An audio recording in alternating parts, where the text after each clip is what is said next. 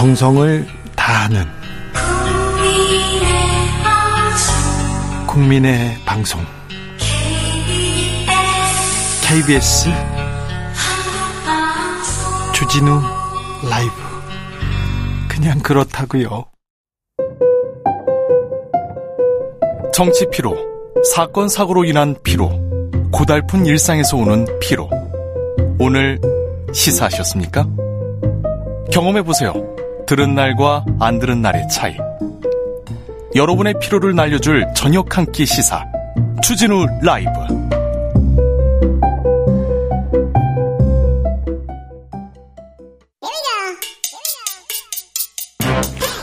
뉴스를 향한 진지한 고민 기자들의 수다. 라이브 기자실을 찾은 오늘의 기자는 탐구하는 기자입니다. 미디어 오늘 정철은 기자 어서 오세요. 안녕하세요. 네. 언론계 뉴스가 많습니다. 예, 늘 많죠. 늘 많는데 이번에야말로 진짜 많습니다.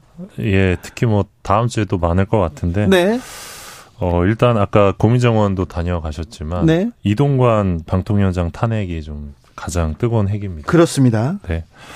어, 탄핵안을 어제 발의를 했죠, 민주당이. 네. 근데 국민의힘이 필리버스를 철회하면서 무산이 됐는데 네. 어, 탄핵안이라는 게 이게 본회의 보고 뒤에 24시간 이후부터 72시간 이내에 포결을 아, 하지 않으면 자동 폐기된다고 합니다. 저도 이번에 알았는데. 네. 어, 근데 13일까지 추가로 잡힌 본회의가 없어서 이제 무산이 됐고, 그래서 네. 민주당이 오늘 탄핵안 철회서를 의원가에 제출을 했습니다. 예. 그래서 일정상으로 보면 지금 11월 30일 날 열리는 본회의에서 다시 이동관 탄핵을 할 거다. 어, 예. 이게 가능성이 점쳐지고 있고, 어, 김준표 국회의장이 오늘 이 탄핵안 철회를 결재를 했습니다. 그래서 네. 이거는 정리가 됐는데 민주당에서는 애초에 김진표 의장한테 국회를 열어달라 이렇게 음. 계속 압박을 했는데 아니다 시간을 가지고 좀 논의해라 이렇게 하면서 지금 12월 11월 30일 본회의 탄핵 추진을 이어갈 것으로 예, 보입니다. 예, 반면에 이제 국민의힘에서는 이 탄핵안이라는 게 본회의에 보고되는 순간 법적 효력이 발생하고 이 자동 폐기되는 것도 부결에 해당된다. 그래서 일사부재의 원칙에 어긋난다. 이렇게 맞서고 있어서 네. 지금 권한쟁의 심판을 제기하고 또 같은 내용의 탄핵 소추안은 안 된다는 가처분 신청도 제기할 예정으로 알려져 있는데요. 근데 지금 요 상황 관련돼 가지고 이제 청취자분들께서 아니 도대체 이동관 방통위원장이 뭘 잘못했길래 네. 민주당에서 탄핵을 하려는 거냐 네. 또 궁금해하실 분들이 좀 있을 것 같아서 네. 그 이동관 탄핵 소추안을 좀 봤습니다. 네. 좀꽤 두껍던데 네. 어좀 요약을 하면 한 다섯 가지 정도로 이제 그 위법적인 사안이 있다라고 예. 민주당이 판단을 했습니다. 네. 어, 일단은 방통위원장으로 임명되고 나서 어, 10월 6일까지 기준으로 43일 동안 네. 어, 본인을 포함한 상임위원 2명만으로 의사를 진행해서 14건의 안겨, 안건을 의결한 행위가 예. 방통위법 위반이다. 이 예. 주장입니다. 예. 어, 그러니까 원래 방통위가 합의제여서 다섯 명에서 의결을 해야 되는데 위원회입니다. 자, 행안부 장관도 탄핵됐는데 뭐 별 어, 별 빈자리를 느끼지 못했다 이렇게 생각하는 사람들 많습니다. 차관이 그대로 일하면 되고요. 그, 그리고 부처는 그대로 있는데 방통위원회입니다. 원래 위원회는 여러 명이 모여서 협의를 하는 그런 기관입니다. 원래 예. 다섯 예. 명이죠? 예, 합의제 기구로 출발을 했고 그래서 예. 차관급 상임위원 4명 예. 그리고 장관급 위원장 1명 이렇게 다섯 명인데 상임위원도 다 차관급 대우를 받습니다. 예. 근데 지금 상임위원 1명, 방통위원장 한 명 이렇게 두 명이서만 하고 있는데 네. 둘다 대통령 추천이에요. 그러니까 대통령 추천만 두 명으로 이렇게 이 위원회가 유례, 가 없습니다. 예, 위원회가 돌아가도 돼. 이 부분에 대해서 법적으로 논란이 많았어요. 예, 맞습니다. 네. 이게 이제 법 위반이다. 네. 어, 라는 게 하나가 있고 또 하나는 가짜 뉴스를 근절하겠다면서 어, 방통위에서 KBS, MBC, JTBC의 자료를 요구하는 것들이 있는데 네. 어, 이 중에 보면 인용 보도 방식 및 책, 팩트 체크 절차 예. 그리고 뉴스타파 인용 보도 경위 이런 것들을 어, 요구를 했습니다. 방송사에. 네. 이게 이제 방송 편성의 자유를 규정한 방송법 위반이다라는 게 민주당의 주장이고요. 아니 그 네, 이, 네, 그리고요.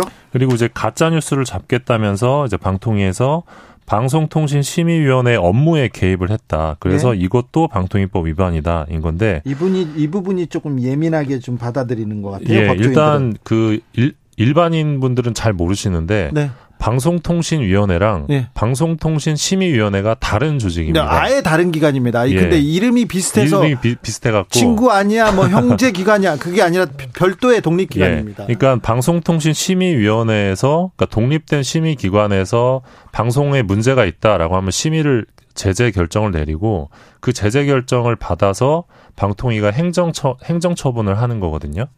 근데 방통위가 만약에 이 방송 문제가 있다라고 때려버리면 이거는 사실상 행정부에서 방송사에 제재를 내리는 거니까 문제가 있다라고 예. 해서 독립적인 심의기구를 만든 겁니다. 그렇죠. 방송통신심의위원회. 네. 근데 지금 가짜뉴스 때려잡겠다면서 어, 심의위에 심의 업무에 방통위가 개입했다. 이래서 법 위반이다라는 주장이고요. 어, 또 하나는 이제 법원에서 이 MBC 대주주이죠 방송문화진흥회 이사의 해임 사유가 소명되지 않았다면서 이 권태선 박문진 이사장의 해임 처분 효력을 정지했습니다. 방통위가 해임을 한 박문진 이사장의 해임 처분 효력을 정지했는데 그 뒤에 거의 동일한 해임 사유로 기- 또 다른 이제 김기중 박문진 이사를 또 해임을 합니다. 예. 이게 행정기본법 위반이다. 이런 주장이 또 있습니다. 네. 어, 마지막으로는 이제 사- KBS 사장 선임 과정에서 KBS 이사회에서 파행 운영이 있었는데 네. 이 파행 운영에 책임 있는 이사장에 대해서 어, 방통위가 아무 조치를 취하지 않았고 오히려 파행 운영에 동조했기 때문에 이 역시 방송법 위반이다. 그래서 이러한 사유로 이동관 위원장을 탄핵해야 된다. 이게 네. 이제 민주당의 주장입니다. 그리고 이제 이동관 위원장은 이 같은 탄핵 소추안에 대해서 예, 신종 테러다라는 입장을 갖고 테러. 계십니다. 네. 야당이 이거 이렇게 해도 되나? 이거 불법적인 아니 야당의 그 권한입니다. 권한이고 이렇게 행사할 수도 있습니다. 이거는 또 판단을 받아볼 일인데 어, 아무튼 이동관 위원장은 신종 테러라고 얘기했습니다. 방통위는 대통령 직속의 행정기관입니다. 근데 방심위는 민간 독립기구입니다. 왜 그러냐면요. 방송통신 정부에서 이렇게 관여하거나 이렇게 개입하면 안 되거든요. 그래서 법률적으로 그렇게 만들어 놨습니다. 예, 그렇습니다. 그러니까 그 위원 방통위원장께서는 신종 테러라고 하셨는데 언론인들 입장에서는 이건 신종 탄압 일수 있거든요. 네. 그래서 유례 없는 일들이 지금 반복됐습니다. 방통위의 발로 여러 이 얘기가 나오는데 이건 언론 탄압이다 하면서 민주당과 그리고 시민단체 그리고 기자협회 언론노조 등은 음. 어, 이동관 위원장을 탄핵해야 된다 이렇게 예, 주장하고 맞습니다. 있죠. 네. 그러니까 유례 없는 일들이 너무 많이 벌어지고 있, 는 건데 네. 뉴스타파 보도에 문제가 있다고 지금 방송통신심의위원회 통신소위에서 심의하겠다고 했었는데 이건 정말 말도 안 되는 일이었거든요. 네, 이게 법을 좀 벗어나는 일, 일뭐 아닌가. 너무나 큰 무리수였고, 네. 예, 그리고 지금 두 분이서 계속 중요한 그 안건을 의결하고 있는데 이것도 너무나 그 무리수를 반복하고 계시는 거예요. 방통위원장이 탄핵되면요 한 명만 남아요. 그래서 네. 합의를 협의를 할 수 없어요. 그래서 방통위가 멈추게 됩니다. 그래서 언론 관련된 일을 일단은 못 하게 됩니다. 그래서 최소한 5, 5 6개월은 못 하게 됩니다. 그래서 국민의힘에서 다른 거 필요 없고 이동관 지키기 하면서 어제 필리버스터를 어, 그, 그만두면서 이동관 위원장을 일단 지켰습니다. 그러니까 과연 이러한 그런 이런 방통위의 어떤 상황을 네. 누가 자초하고 있는지 좀 정부 여당 쪽에서도 한번 고민해 보셔야 되지 않을까. 그리고요 방송법이 개, 개정됐습니다. 이거 굉장히 중요한 뉴스입니다. 예. 이 내용도 좀 살펴보겠습니다. 예, 1987년에 방송법이 생겼는데 네. 36년 만에 이 공영방송의 정치 독립을 위한 법안이 어제 국회 본회의를 통과했는데요. 어, 저는 어제 이 장면을 보면서 이용마 기자가 좀 생각이 났습니다. 아, 네. 항상 이런 공영방송 지배구조 개선을 외, 외치다가 이제 세상을 떠난 네. MBC 기자 선배인데 민주당 주도로 이렇게 아, 통과시켰는데 사실 너무 늦었습니다. 민주당도. 그래서 사실 민주당 너무 많이 반성해야 되고 네. 민주당 비판해야 되는 대목이 많은데 그러니까요. 문재인 지난, 정부 때 이걸 했어야죠. 지난 정부 예. 때뭐 안 하고 뭐 했습니까? 네. 지금껏 안 하다가 지금 하니까 너 왜 니네 예. 정부 때는 안 하고 지금 하냐 이 예. 얘기 이 비판 들을만 하죠. 네, 당연히 비판 받아야 되고요. 예? 그래서 만시지탄이지만 그래도 통과된 게 의미가 있다고 보는데 네. 어, 방송법, 방송문화진흥회법, 한국교육방송공사법 요 세 개의 개정안이 통과가 된 건데요. 네. 어, 2008년 개정된 방송법을 보면 이 공영방송 이사는 각 분야의 대표성을 고려해 방통위에서 추천하고 대통령이 임명하고 있는 걸로 나와 있습니다. 네. 법상. 근데 지금 암묵적으로 KBS 이사회는 11명 중 여야가 7대 4, 방송문화진흥회 MBC죠. 9명 중 여야 6대 3으로 추천권을 나눠 가지고 있었습니다. 네. 지금까지는. 근데 이번 개정안의 핵심은 이 거대 양당의 정치적 후견주의에 의해 움직이던 공영방송 지배 구조를 바꾸는 겁니다. 정권이 핵심입니다. 바뀔 때마다 바뀔 때마다 이렇게 그 여당층, 야당층 이렇게 바뀔 게 아니라 사장이 바뀔 게 아니라 그런 그 구조를 아예 구, 구조적인 문제를 바꿔보자는 거 아니에요? 예, 그러니까 공영방송 사장을 뽑는 게 이제 공영방송 이사들인데 네? 그래서 공영방송 이사들을 어떻게 뽑느냐가 사실 중요하죠. 그런데 이 개정안이 통과가 되면 공영방송 이사가 21명으로 늘어나게 되고요. 어, 이제 이사 추천권은 국회가 다섯 명 갖게 되고 방송사의 시청자위원회가 네 명을 추천권을 갖습니다. 그리고 방송이나 언론 관련 학회 교수님들이죠. 여기서 여섯 명을 추천하고요. 그리고 직능단체가 또 여섯 명을 추천하게 되는데 이 직능단체는 구체적으로 방송기자연합회, 한국PD연합회, 한국방송기술인연합회가 각각 두 명씩 추천하게 됩니다. 예. 어, 그렇게 해서 추천이 된 공영방송 이사들이 사장을 선임하게 되는데 사장 선임 방식도 이 100명의 사장 후보 국민 추천 위원회가 후보를 추천하면 어, 이사회가 제적 이사 3분의 2 이상 찬성으로 의결하게 되는 특별 다수제 방식인데 네. 이 특별 다수제 방식은 이제 국민의힘이 주장하던 요구 사항이었고요. 네. 어, 야당 시절에. 예. 어, 그래서 지금 이제 민주당도 그렇고 이제 언론계에서 좀 환영하고 있는 입장인데 오늘 국민의힘 윤재영 원내대표가 이 방송 3법 개정안을 두고 야권에서 공영방송 이사의 장악을 위해 이사 추천권을 나눠 갖는 법안에 불과하다 이런 주장을 또 하고 나섰습니다. 네. 어, 그래서 주장을 좀 살펴봤는데 일단 이 세 개 방송 직능 단체가 언론 노조와 색채가 같고 구성원도 겹쳐서 사실상 언론 노조에 추천권을 부여한 것과 같다 이런 주장을 하셨는데요. 네. 어, 이거는 조금 무리가 있는 주장이다. 언론 노조, 언론 노조 얘기하는데 언론 노조가 이렇게 힘이 센답니까? 그러니까 방송기자 연합회, PD 연합회, 기술인 연합회 다들 협회원들을 보고 가는 직는 단체거든요. 예, 예. 언론 노조와는 전혀 관련이, 관련이 없습니다. 없죠. 그리고 아마 이분들이 이렇게 얘기 들으면 굉장히 화내실 거예요. 네. 네. 우리가 무슨 언론 노조 그 네. 언론 노조 입장만 듣고 어, 언론 노조대로 따, 따라 움직이는 조직이냐 당연히 화를 낼 수밖에 없는 부분이고 네. 또 이제 추천권이 부여되는 학회들도 지난 정부에서 KBS, MBC 경영진을 몰아내는데 일조했던 단체들이다 이런 주장을 또 원내대표께서 하셨는데 이 추천권을 부여하는 학회를 결정하는 데가 방통입니다. 방통이요? 예, 방통이에요. 그러니까 네. 이거는 완전히 잘못 해석하신 거고요. 네. 무엇보다 이제 시청자위원회도 그동안 야권 성향의 시민단체가 시청자위원회를 점유해왔다. 또 국민의힘 원내대표 이런 주장을 하셨는데 음. 시청자위원회를 위촉하는 사람은 방송사 사장입니다. 방송사에서 하죠? 그러니까 사장 성향에 따라 시청자위원회가 바뀔 수 있다는 주장은 가능한데 네. 이제 박민 사장이 오시잖아요. 네. 그러면 박민 사장이 또 시청자위원회를 나중에 임명하시겠죠. 네, 네. 그러면 그 시청자위원회들은 야권일까요, 여권일까요?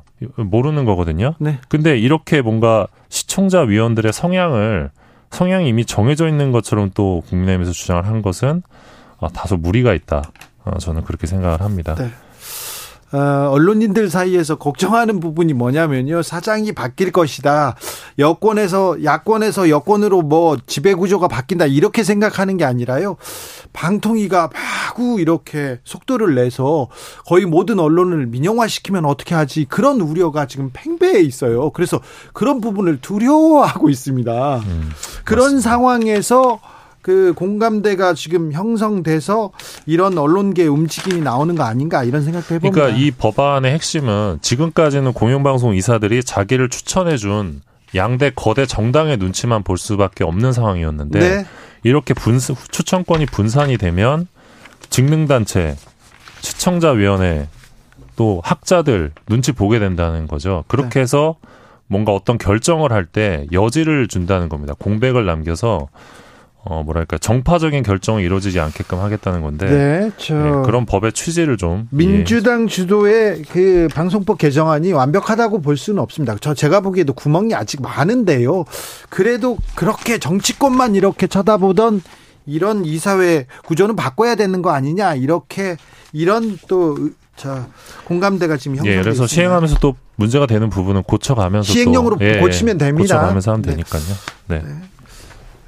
여권에 유- 결코 불리하지 않을 텐데 마지막으로 만나볼 이야기는요. 네, 그 외신 기자들이 이 네. 최근 한국의 그 기자들 압수수색 상황과 관련해서 어, 민주주의 국가에선 보기 힘들다 이런 우려를 전하고 있습니다. 네. 일단 미국 시사주간지 뉴요커의 경우 9월 30일자 기사에서 이 윤석열 대통령이 눈에 띄게 언론의 자유를 벗겨내기 시작했다. 아, 이렇게 보도를 했고요. 네. 어, 이동관 방통위원장이 본인이 가짜 뉴스라고 생각하는 모든 것을 인터넷에서 제거하겠다고 약속하고 있다 이런 보도를 또 합니다. 그리고 많은 사람들에게 윤석열 대통령의 언론 장악에 대한 열의는 어, 1980년대까지 지속된 한국의 군사 독재 시절을 연상시킨다 이렇게 보도했습니다. 저 저의 얘기 아닙니다. 절대 저의 얘기 아니고요. 뉴요커 보도입니다. 예, 미국 시사주간지의 시간- 보도고요. 네, 그리고 이- 이- 미국 이 뉴요커라는 그 잡지가요. 결코 진보적인 그런 잡지도 아닙니다. 예, 그리고 이제 국내에 머무르고 있는 외신 기자들에게도 이 최근에 이 뉴스타파 기자, 경향신문 전현직 기자들 압수수색 사태에 대해서 좀 물어봤는데 네.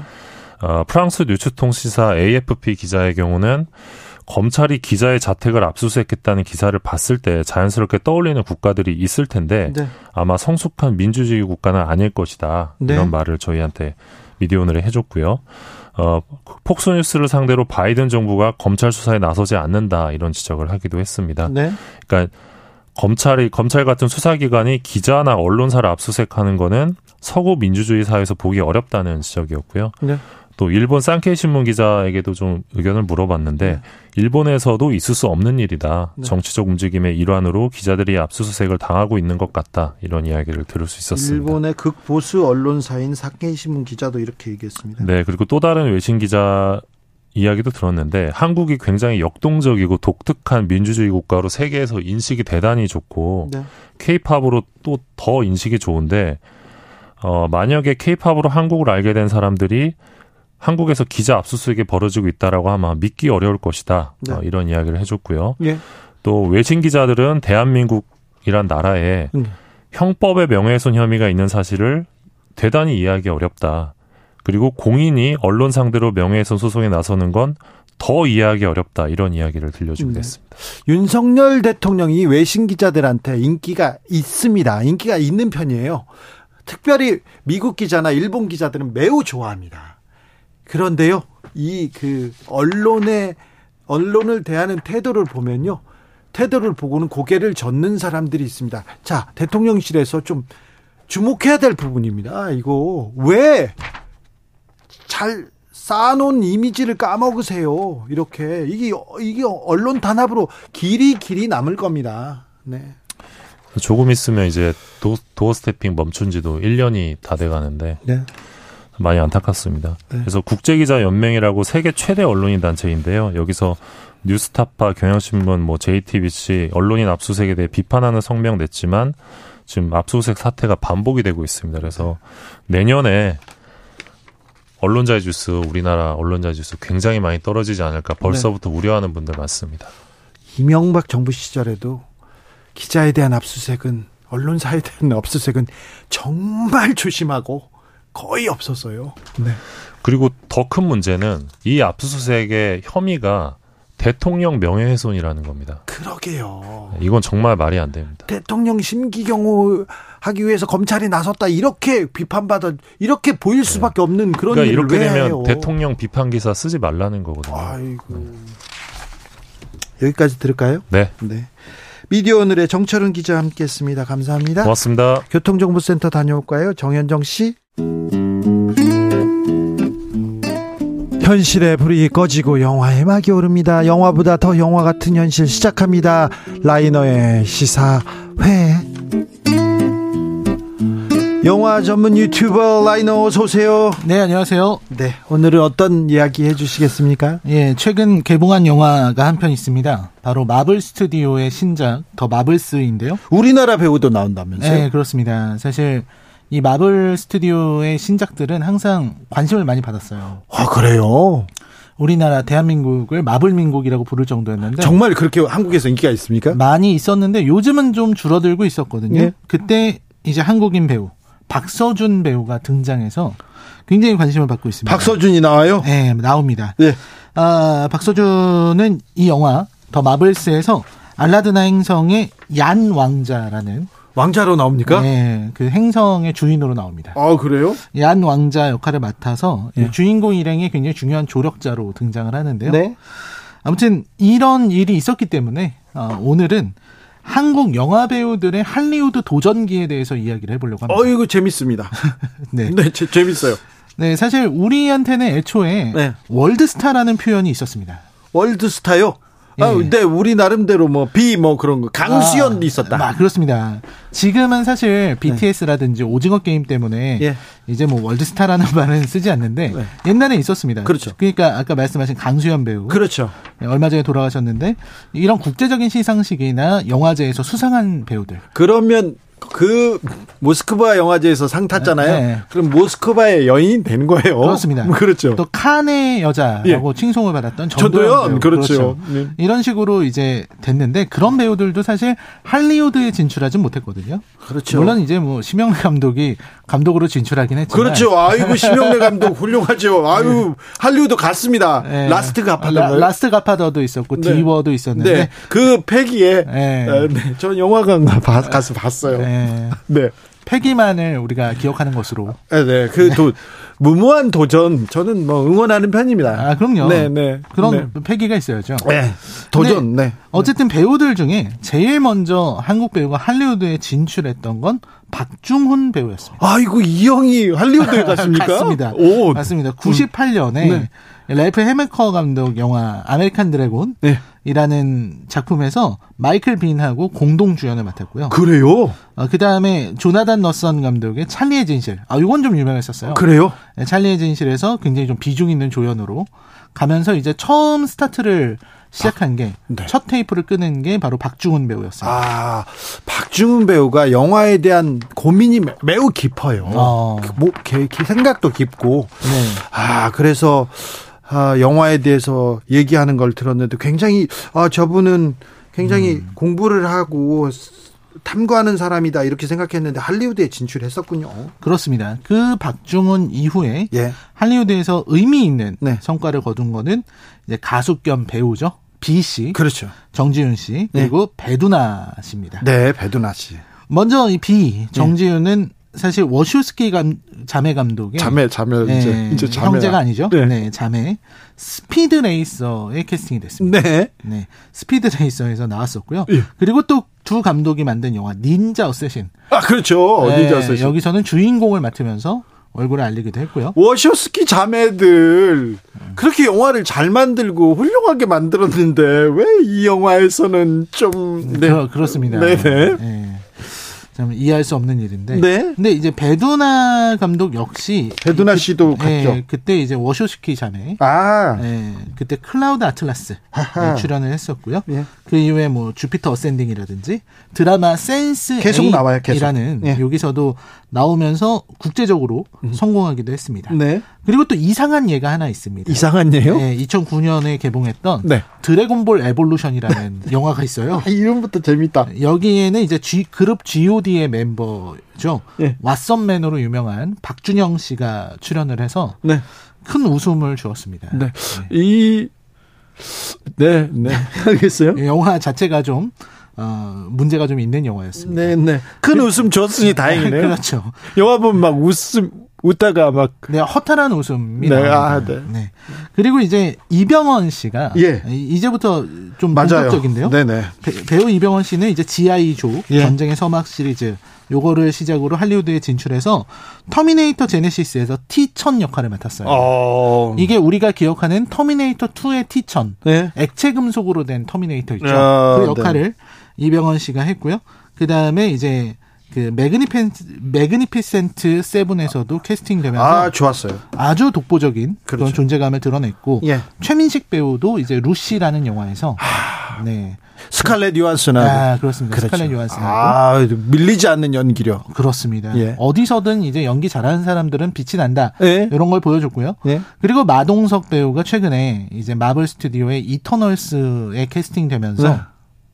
마블 영화와 한국 배우가 처음으로 어, 만나게 된 이런 관- 이런 거였고요. 마동석 배우이 출연한 이 영화는 잘 됐습니까? 잘 되지는 않았습니다. 네, 마블 시리즈가 네. 이때부터 좀 한풀 꺾이기 시작해서 그렇게까지 잘 되진 못했습니다. 그랬던 것 같아요. 뭐 네. 별 화제가 되지는 않았어요. 네, 그렇습니다. 그리고 이번에 박서준 배우가 아, 더 마블스에 나온 거죠. 예. 오늘은 이 많은 작품들 중에서 예. 이제 저는 이분을 좀 물론 원조까지는 아니지만 네. 월드스타라는 말을 가장 많이 들었던 분인 네. 것 같아요. 그렇죠. 당시에는 B라는 배우 그렇죠. 월드스타라고 불렀어요. 그렇죠. 네, 월드스타 B. 네. 아직은 깡도 나오기 전에 네. 그리고 자전차왕 엄복동도 없던 시절에 네. 이 세계에 진출하던 그런 정지훈의 영화 닌자 어쌔신 이야기를 해보려고 합니다. 자, 닌자 어쌔신. 자, 영화 속으로 들어가 보겠습니다. 네, 일단 영화 내용은 이 영화를 보신 분들이 많지는 않은 것 같아요. 전 봤습니다. 아, 보셨어요? 저는 보고야 말았습니다. 네, 보고야 마- 마셨는데 네. 참으로 안타까운 일인데. 막 영화 보다가 막 눈물 날 뻔했어요. 아, 예, 눈물이 나죠. 네. 아, 근데 이 작품은 이제 예. 처음에는 이제 한 야쿠자들이 예. 이렇게 타투를 받고 있는 장면으로 시작해요. 네. 그때 이제 편지가 배달됩니다. 네. 근데 그 편지를 열어보니까 거기에는 검은 모래만이 들어 있습니다. 예. 그리고 그 편지를 보자마자 그 가게 주인이 얘기를 해요. 겁먹어요. 이제 이, 이거는 모두 죽는다는 소리. 네. 그때 비가 네. 정체불명의 암살자 네. 라이조가 등장해서 모두를 어, 죽음으로 몰고 갑니다. 네. 아 그리고선 이제 라이조의 과거가 나오게 되는데요. 네. 이 라이조 비가 연기한 라이조는 고아 출신이고요. 네. 오주누파라는 이런 조직이 있어요. 예. 이 조직은 암살 조직입니다. 예. 어떤 사람이든 뭐 정치인이든 일반인이든 가리지 않고 전통적으로 황금 100파운드를 갖다 주면 누구든지 죽여주는 암살 집단. 네. 여기에서 이제 그 자라게 된 거죠. 네. 그리고 여기서 이제 어 함께 정을 나누었던 네. 여자가 있습니다. 예. 여자 교육생 키리코라는 친구가 있는데 예. 그 키리코가 너무 힘들어서 탈출을 시도하다가 선배인 타케시에게 살해당하는 일이 벌어져요. 아이고. 그거를 라이조가 눈앞에서 보게 됩니다. 네. 마음의 상처를 입게 되는데 나중에 라이조가 마찬 조직의 기대대로 성장하고 나서 똑같은 일이 벌어집니다. 네. 한 여자 닌자가 배신했다 그러면서 라이조 보고 죽이라고 한 거죠. 예. 그때 키리코의 일이 떠오르고 떠오른 라이조는 거기서 도망쳐요. 예. 오히려 어, 멘토의 얼굴을 칼로 베고 도망칩니다. 네.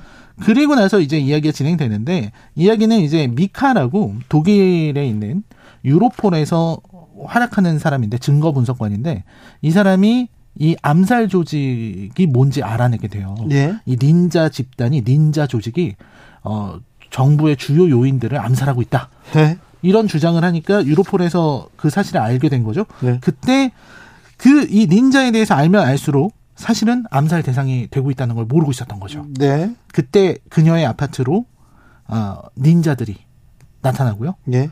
그들에 대한 복수를 노리고 있었던 라이조가 함께 나타나서 예. 미카를 구출해 줍니다. 예. 그런 그런 이야기가 펼쳐지고 결국 마지막에는 이제 라이조가 오즈노 조- 조직에 잡혀가고 유로폴이 나타나서 닌자들과 이제 경찰 특공대의 대결이 펼쳐지고요. 네. 라이조는 자기 선배에게 복수에 성공하고 마지막에는 자유를 느끼며 네. 키리코가 넘고자 했던 그 돌벽 위에서 경치를 바라보면서 네. 끝나게 됩니다. 네. 네. 그렇게 자유인이 됩니까? 자유로워집니다. 네. 그, 그런 이야기였습니다. 오늘 라이너 그 영화를요 너무 빨리 끝내시는 것 같아. 네. 사실 근데 이 곳곳에 곳곳에 많은 디테일들이 숨어 있어요. 아, 많은 디테일들이 있고요. 네. 그거를 얘기하다 보면 네. 한두 끝도 없을 것 같아요. 조성빈님께서 비의 현란한 액션과 멋진 몸, 고아한 연출, 인상적이었던 영화였습니다. 아, 예, 고어한 연출. 상당히 이제 고어요. 피가 많이 나오기 때문에 네. 그런 부분이 있고요. 예. 또 이제 B 씨가 이 영화를 찍기 위해서 그때 네. 당시에 어, 굉장히 몸을 열심히 만들었다. 그래서 본인이 체지방률을 0%로 만들었다. 이런 얘기를 하셨었거든요. 예. 그게 과학적으로 가능한지는 모르겠습니다만 네. 그때는 그런 얘기들이 있었습니다. 엄청난 또 이- 인기를 얻고 동남아에서 비가 월드스타였잖아요. 네, 그래가지고 그랬는데 헐리우드에 가가지고는 그렇게 힘을 쓰지는 못했어요. 그러니까 그 일단 워쇼스키 자매 네. 그때 그때는 남매였던 것 같은데요. 아무튼 그때 그때 당시에 워셔스키즈가 좀 영화를 만드는 힘이 많이 떨어져 있었을 때입니다. 매트릭스라는 작품을 만들었지만 아 그러니까요. 저는 그래서 좀 아니 그렇게 명작 영화사에 길이 남을 명작을 만드는 그 정도의 퀄리티를 가진 감독들이 감독들이 왜 이렇게 같은 사람들이 만든 게 맞나 이렇게 생각이 들었거든요.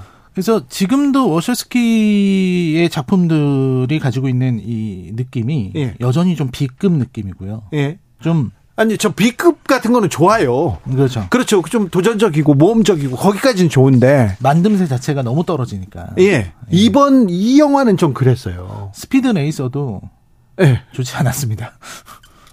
닌자 어쌔신도 안 좋았고요. 혹시 한국에서 이게 그 제작을 지원하거나 막 그랬습니까? 어 그런 것까지는 잘 모르겠습니다. 네. 그것까지는 제가 어, 확인된 바가 없는데. 네. 근데 아무튼 그때 당시에 워셔스키는 이, 이 닌자 어쌔신 말고도 예. 다른 작품들도 되게 많이 안 좋을 때였어요. 그래요? 예. 많은 작품들을 냈는데 우리가 그 제목을 다 모를 정도로 예. 어, 그렇게 흥행에 성공하거나 어떤 비평적으로 좋은 작품들이 잘 없었어요. 명장이 반열에 올라가면 그 사람 이름 보고 이렇게 영화를 보게 되는데 그렇죠. 그렇게 막 떨어질 수도 있습니까? 그렇죠. 그래서 이번에 매트릭스 4편도 나오, 나오지 않았습니까? 네. 매트릭스 4편도 굉장히 상태가 안 좋습니다. 네. 나오지 말았으면 아, 그렇죠. 이 왜 나온 걸까 하는 예. 얘기도 많이 듣고요. 그래도 1, 2, 3편이 좋았으니까. 1편이 좋았죠. 네. 1편이 좋았습니다. 그렇죠. 네. 라이너가 자 닌자 어쌔신을 가져온 이유가 있어요. 네, 사실 뭐 닌자 어쌔신을 추천하는 건 아닙니다. 네. 사실 뭐 닌자 어쌔신을 굳이 볼 필요는 없다고 생각이 들고요. 네, 네. 아무튼 할리우드의 많은 배우들이 네. 이렇게 도전하고 있으니까요. 네. 아, 한국뿐 아니라 아시아의 많은 배우들이 할리우드에 도전해서 네. 좀더 다양한 인종의 이야기를 네. 들려줬으면 좋겠다. 이 문화는 교류하면서 네. 더 발전하는 것이기 때문에 좀 더 많은 교류가 있었으면 하는 바람이 있습니다. 그렇습니다. 그리고 또 뭐 한참 잘 나간다 이렇게 이렇게 상승 국면이 있고요. 하강 국면도 있고 또 잘할 때도 있고 못할 것도 있고 기대 음, 넘칠 때도 있고 부족할 때도 있어요. 근데 계속해서 꾸준히 이렇게 비처럼 열심히 가면 네. 결국 깡이 나중에 터질 줄 누가 알았겠습니까? 그렇습니다. 그렇죠. 네. 네. 힘내시라고. 네. 추운데 행복하시라고 오늘 시사회 닌자 어쌔신 만나봤습니다. 라이너 감사합니다. 감사합니다. 아주 라, 라이너가 오늘 뭐 네. 그래도 어, 지나친 비평 안, 해, 안 해가지고 아, 그것도 예, 감사합니다. 네. 그럼요. 네. 저는 여기서 물러나갑니다. 지금 흐르는 노래는 비의 안녕이란 말 대신입니다. 저는 안녕이란 말 대신에 내일 오후 5시 5분에 주진우 라이브 스페셜로 돌아온다는 얘기를 드리겠습니다. 아, 여러분 곁에는 주진우입니다. 네, 주진우였습니다.